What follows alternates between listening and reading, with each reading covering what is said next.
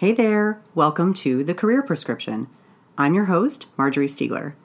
This podcast is all about the important stuff they don't teach you in medical school, about how to treat your career like the business it really is, and how to be strategic about your success.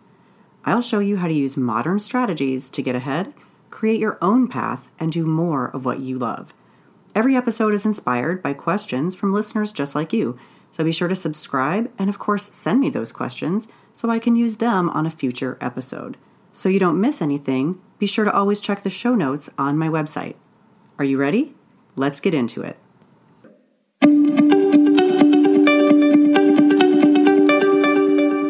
Today on the podcast, we're talking about sort of the idea of choices and power and powerlessness in the era of COVID.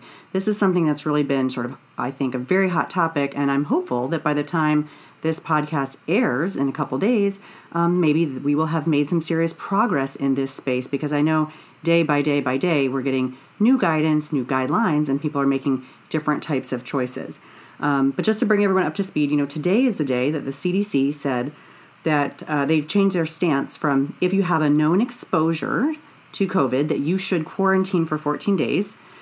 They've gone from that to saying if you have a known exposure, it's okay to work so long as you have a mask, if you're a healthcare professional, a face mask. Importantly, not a fancy face mask, not any specific kind of face mask, but just a face mask. And then in that same sentence, basically, or that same briefing, acknowledging that we have a serious shortage of face masks, and so uh, therefore recommending even something like a simple bandana, which of course has not been demonstrated or approved as uh, any type of, of personal protective equipment in the medical sense.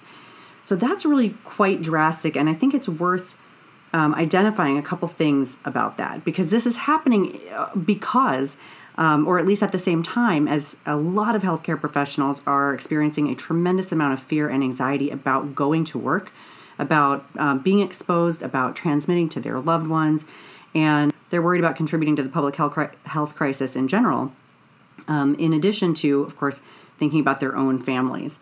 And one of the things that's, I think, worth highlighting about this is the reason that the C D C has loosened these guidelines is not because they don't think it's necessary anymore, but because we don't have enough. They've changed their language to say that now um, you, you can be allowed to work, I think. I think. Um, at least that was the way it was covered in the news. You could be allowed to work, even if you were positive, so long as you had a mask. And so, of course, what that does is that allows, if, if that's a word I can use in air quotes on a podcast, that allows your employer or your partners or whomever else you work with to sort of justify continuing business as usual, or at least continuing some amount of business with you part of it, even if you have a particular reason to be concerned about your exposure. And of course, we know in many states, including in my own, there is now documented community spread. So you really don't need to have had any kind of particular history or exposure um, in order to be at risk, right? And a person can be totally well-appearing and still be contagious um, and perhaps never even get sick, if we've learned something from the sports teams that have tested their entire groups um, despite symptoms or regardless of symptoms. So we know there's a lot of fear. I mean, today I saw a couple of posts. I've been kind of scanning through, and I've seen uh, live live video posts of media coverage um, from some folks that we know through some of our uh, physician Facebook groups on C B S and on other major media, really um, pointing out that, you know, we will we'll have it, we'll spread it, we'll do that even before we have it. I think K K Moody said that. Um, a handful of other people getting really tearful while they were describing that sort of internal conflict that they have between wanting to do their best for patients, show up and support their colleagues, and sort of live up to what they feel they should do as physicians, and then the uh, the, the converse side, which is that they might bring that home to their kids or to their elderly parents or to their spouses, um, and, and endangering their family members. So it, it made me think of a few things. Um, and in particular, it made me think about that sort of balance of power and of choice. And, and yesterday, I was on um, Twitter doing a little bit of a live conversation about this same topic, and some folks were answering back with their comments saying that their employers had not given them a choice, right? My employer will not let me take time off uh, if I wanted to take time off. And I thought that is something that's really worth flagging, and a lot of people are feeling um, pressure in that way right now, right? Because They, because we do feel a sort of obligation, a call to duty, and we do want to take good care of patients, Uh, but also, nobody has given us a permission slip to make any other decision. So I just want to pause and throw out there. I am not recommending, by the way, I'm not recommending, advocating, or, or anything like that, that you guys stop going to work. I am grateful for the people who are on the front lines, going in and seeing patients every single day, and absolutely, uh, you know, commend that. And I'm not trying to talk anybody out of it. What I do want to do, though, is to, for, for people who are feeling really fearful and are, are dealing with this kind of thing, let's talk about a couple of truths. Whether your employer gives you permission or not, none of us have to do anything, right? You do not have to go to work. You can choose to go to work.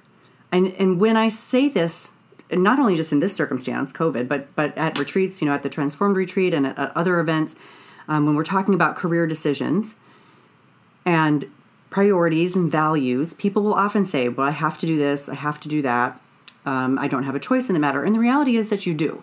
It's just, of course, and you probably know this already, that you have already done the sort of risk-benefit analysis and you're choosing to do it because, at least for you in your mind and in the moment, the apparent risk-benefit analysis for doing whatever it is that you have to do, that you're saying you have to do, is better than the risk-benefit analysis in your mind of choosing to not do it. So certainly if you said, you know what, I'm not coming to work anymore until we have sufficient testing and sufficient personal protective equipment and sufficient policies or whatever it is that would make you feel like, you know, this, that your fear was either um, mitigated as much as possible, right? I mean, that's, I think, the main thing, by the way. I should back up and say we are pre-surge right now. I hope that by Tuesday when this goes live, that's still the case, but we're pre-surge. We do not have I C Us splitting uh, or overflowing and, and O R vents being split among patients and stuff. That's not where we are yet.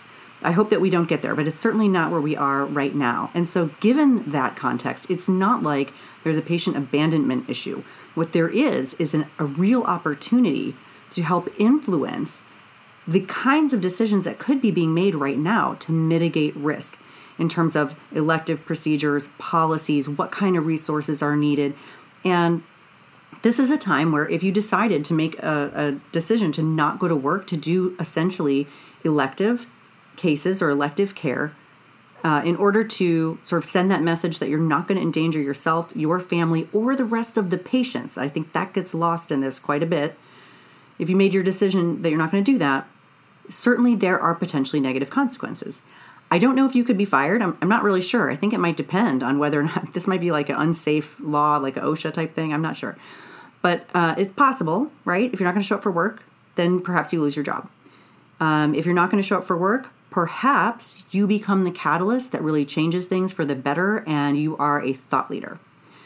Perhaps you pay a super uh, stiff social penalty, which is, I know it's in most people's minds, which is that my colleagues will all, you know, resent me or they won't understand.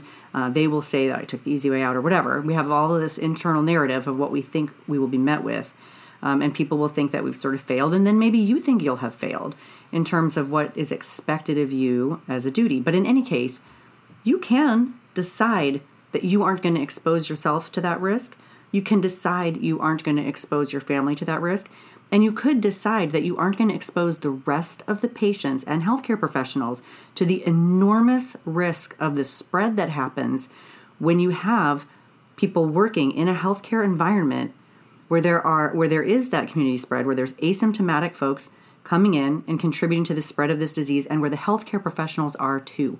You know, as much as people don't like to discuss this, that that is is you, a healthcare professional and the healthcare system in general, making a health pandemic worse. You're making it worse. We're making it worse by going to work and agreeing to work under conditions that are unsafe and could be mitigated. I acknowledge that when there's a big, huge surge and you have these life-threatening conditions and everyone has the best protective equipment, that still risk is not gone, right? The risk is not gone. But there is a lot going on in the United States right now that is excessively risky, doesn't need to be that way, and different choices could be made. So that's one thing to kind of point out is you do have a choice. The other thing to point out is that the organizations that you work with have a choice, and they're making one. They are, and perhaps they will evolve their choices over a few days or weeks, but they have made, in many cases, the choice to continue doing this kind of elective work, this kind of work without sufficient protective equipment, where they are asking their clinicians, or perhaps making them feel like they have to, um, work in non-necessary healthcare functions without the proper testing or protective equipment. They are making that choice. Why are they making it? It's obviously very complicated. And, and number one, I don't know all the answers. And number two, I, I don't think I could have a short podcast that also brings into play, you know, the sort of economic solvency of a healthcare system and how, of course, they have, the people who are making these decisions have real um, tangible in- incentives, right? I mean, they have reasons for doing this. Is it ethical? Is it the right thing to do? No, right? Pro- at least I don't think so.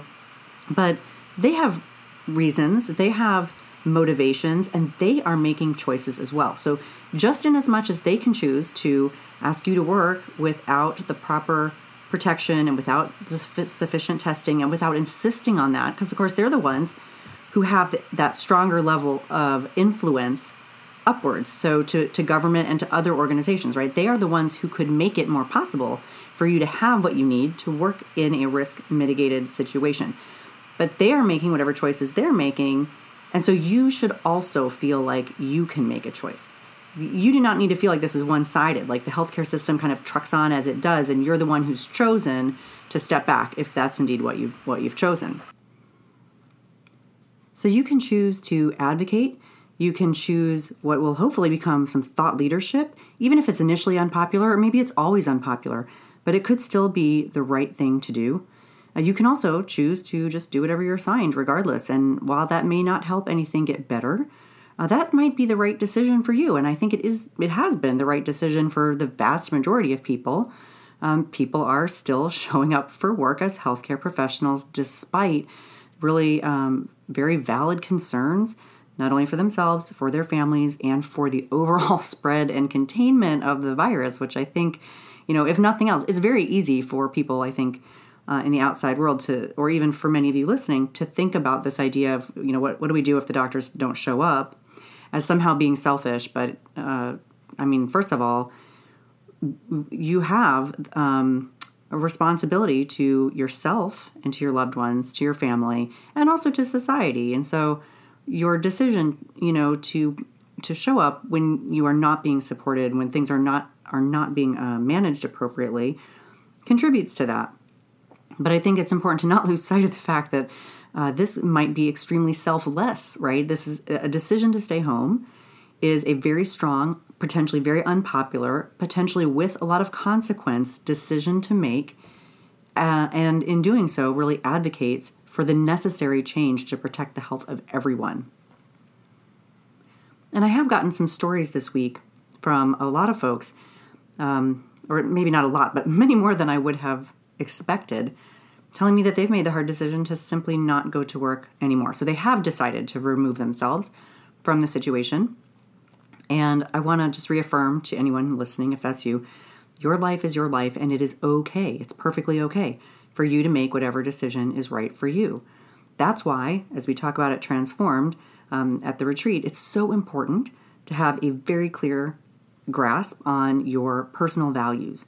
Right? And and having that very clear compass, that very clear grasp of your personal values um, helps to make these kinds of decisions with much less anxiety or guilt, even when they're tough choices. I mean, there's really no good uh, or easy uh, option in many of these choices, and there is value and merit on, on all sides. But so to make those hard choices, really having that very crisp and clear understanding of your values is, is really, really helpful. And because there certainly are consequences or repercussions, those both kind of sound negative, but they're they're not really. Um, choices all have outcomes, I would say, and those can be both good and bad. So in times of stress and uncertainty like we're dealing with right now, here is a suggestion. One of the things that you can do around uh, these tough choices that you may have to make is to clearly articulate the outcomes, and then you can make choices around the outcomes. And the outcomes are your anticipated outcomes, right? It could go this way, it could go that way, it go could go another way. I'll give you an example that's um, going to perhaps feel much more trivial as compared to the COVID crisis, and I think that's good because that helps us to wrap our heads around things. So recently, in the scheduled detox challenge, uh, which I've posted about, and I'll put a link to here in the show notes. If you haven't done that, it's a five-day um, scheduled detox, and it's all about sort of reclaiming your time, your energy, your autonomy, and your boundaries. But in any case, as one of the activities, One of the surgeons uh, who did the the challenge with us was resigning from a committee. It was an important hospital committee related to accreditation. Uh, it had been something that was a big win for her at the time that she first got put on it. It was something that was important to her boss. You know, had all kinds of reasons for wanting to be on it. She didn't want to be on it anymore. Um, all the details of which, you know, we won't get into on this podcast. But as she was, you know, trying to resign, she had that usual apprehension that many, many people do, that she'll be somehow letting people down, that her colleagues will feel disappointment or even resentment, or that she won't be able to because people will push back and try to renegotiate her, you know, back on um, and continue to sort of hijack and take ownership of her time. So she had all of this internal, you know, predictions of what was going to happen when she finally uh, did hit, you know, give send the resigning, the resignation letter. And instead, the most remarkable thing happened. This was probably not something she would have listed as a potential outcome, but I hope if you're listening to this today, it will change for you how you list outcomes in the future. So instead of uh, having everyone express a lot of disappointment and frustration and, uh, you know, that they had invested perhaps in the wrong person to even give her that opportunity or all these negative things we say to ourselves, what happened was the entire committee disbanded. They took a careful look at what they were doing, and the fact that she was resigning from it caused them to pause and say, okay, you know, what what is the void that we need to fill now? What's the work that we need to do? And of course, I wasn't in on this conversation, but it, whatever it was that they were reflecting on, what they needed to do and how they were going to get her replaced, I guess it was sort of that spark that caused them to say, you know what, this committee isn't needed. It's duplicative of efforts with other committees, and other people also do not necessarily need to be spending their time doing this. And so not only was she freed from that responsibility, but it turns out it had been, you know, also something that could have freed up a lot of other people from a responsibility that was just frankly not that impactful. So I doubt, uh, well, and she confirmed for me, but for you and in your um, decisions, I, you know, it's very rare that we think that when we're resigning from something, you know, we think we're going to be letting people down, leaving a big void. There's going to be work unfinished or work that's late or whatever. There's going to be a problem to fix. I, I had never thought before that the result of me resigning from a committee would be that the committee realized, yeah, you know what, we we probably uh, aren't that much of a value add, and maybe everybody could have a little bit of their time back.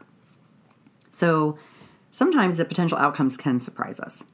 So again, that's a little bit trivial, but it does illustrate, I think, an, uh, sort of the uh, example of of her sort of acting boldly and bravely and ending up being essentially a thought leader. She didn't propose that they get rid of all the committee's work, but uh, her actions and, and her ability to just be transparent. She wasn't saying she didn't have didn't have time, couldn't find time, or or had some other conflict. She was just saying that, you know, she wasn't going to be doing it anymore, and um, that that's. I think is thought leadership, because it caused apparently full reconsideration of the committee and it gave other people their time back. What I'm seeing in a similar space here among healthcare leaders, healthcare uh, clinicians and physicians is that when they're getting involved in political activities and petitions and social media postings, and they're taking their strong physician voices out there on in the media, in traditional media and social media and everywhere else, and they are raising the flag about insufficient testing and inadequate protective equipment and how this is a danger. And yes, they are human. And yes, they have families. And yes, they have uh, all kinds of reasons to personally care about not wanting to expose themselves, but also doing a service to the entire society by trying to slow that spread. Uh, really, really remarkable that the C D C has changed those guidelines because they know that they cannot function without that number of healthcare uh, professionals, and they know they don't have the masks to protect them, uh, you know, sufficiently. I just find that incredibly concerning. And the only couple of things that we perhaps can do, the only few choices that we have, are to really uh, speak out about it, continue to just show up, feel fearful and feel out of control, or make the decision to just not participate in it. And I think only, you know, the speaking up and the decision to not participate are the ones that would likely affect some real change, change that would benefit all of society as a whole. And so because I've been talking about this, I've been getting some great comments um, through Facebook and, and Twitter and direct messages with people who have made some really tough choices. And uh, one post that I saw that really kind of kicked off some of this curiosity for me about how people were handling it was from a physician who had had uh, prior exposure to chemo and radiation and was still feeling to some degree immune compromised, though not sick, and just said, you know, I just, I don't want to put myself or my husband or my, or my kids through this. And uh, I'm not going to go to work, and had just asked, am I being, am I being selfish? You know, am I, like, she was feeling so, so guilty. And I was really heartened to see that, you know, the community seemed to come for support, to, of course, say, you're doing the right thing, you know, don't feel guilty, um, but also without judgment. Like, she has a very, very valid reason to, you know, feel like she doesn't, she's at increased risk, for example. But even without that valid reason, she has just as much of a valid reason, just as a human being, to not want to take that risk. She doesn't need some special circumstance to want to live and to want to reduce transmission across society and to want to protect her family. So I was really pleased to see that people saying the kinds of things, you know, only you can make the right decision for you. You know, we support you, you know, you're, because your life is your life and you, you're the only one uh, who can make those decisions. And then I asked other people if, you know, if people would reach out to me and let me know if they decided to stop working. And I got a note uh, from a person whose name I'm not going to reveal. And she, she said, you know, I'm per diem. I usually work about thirty hours a week. I have got three small kids, uh, all under the age of six. Um, one of them is an infant, and my husband stays home with them. And I've decided not to go back to work until this has passed. Um, in, at her place of work, there's insufficient testing, insufficient uh, protective equipment, administrators deci- making decisions about who and how, you know, they use the, the personal protective equipment um, that is not the way that it's necessary. And she says, which I just loved, I made promises to my husband when I married him, and I made promises to my kids that I would be there for them when I had. I won't jeopardize their lives because some administrator is concerned about the bottom line and not the safety of all involved. I cannot, with good conscience, put them at that risk and make that decision for them. I thought that was incredible. And you know what I want to also mention, because she and I went on to have a little bit more of a conversation around this. You know, so many people, back to how we opened this podcast, would say, well, I can't do that. And she just said, she's got three kids. They're young. She has a stay-at-home husband. Uh, they are not independently wealthy or have any other type of sort of special circumstance beyond what the rest of us have. So this is not an easy decision for her. And she didn't say that she had resigned completely. She just said that she had decided not to go to work until this was over. It's not known exactly how her employer is going to respond to this. It's not known exactly whether she, you know, is her job in jeopardy, how are her relationships at work, and so forth. But she has really clear value that was articulated there in her message to me about why she's making the choice she's making. And it's not an easy choice to make. And so I really felt like that was important to include on this podcast, because it's it's sort of human nature. I think we often think that when another person is making a choice that we feel slightly envious of or that we wish we could make, but we turn internally and we say, I can't do that for myself. I could never make that choice. We seem to assume that other people have some mitigating circumstance that makes it easy. But I, I listened to this story and I think that is that is uniquely difficult. I mean, it's just, it's it's certainly no easier than for any of the rest of us.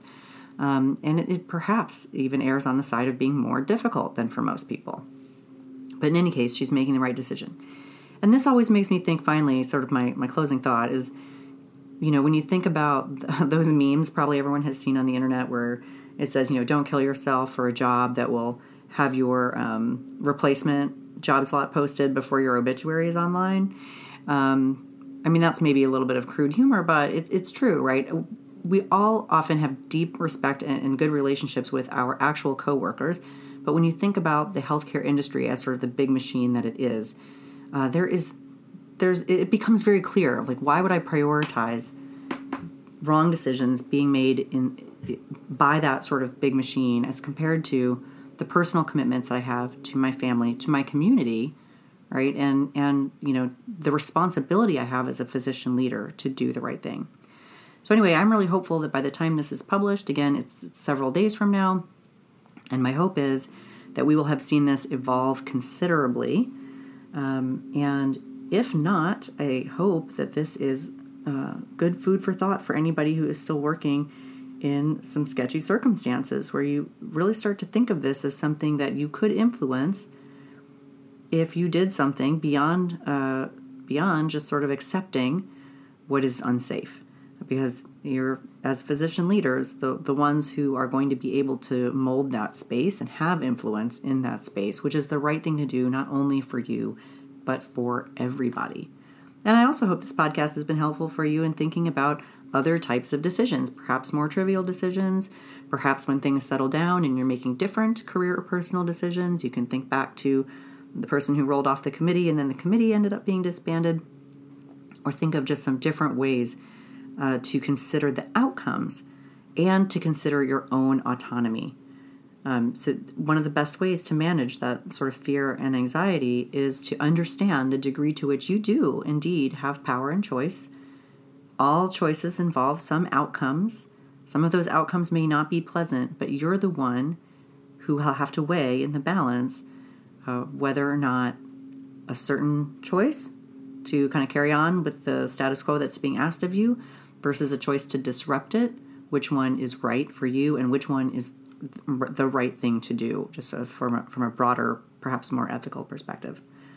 That's it for this episode. I hope on the next episode we can have something more lighthearted, uh, but I will continue to focus on things that are both important for your career, for your well-being, and that are also timely. So take care of yourselves and take care of each other.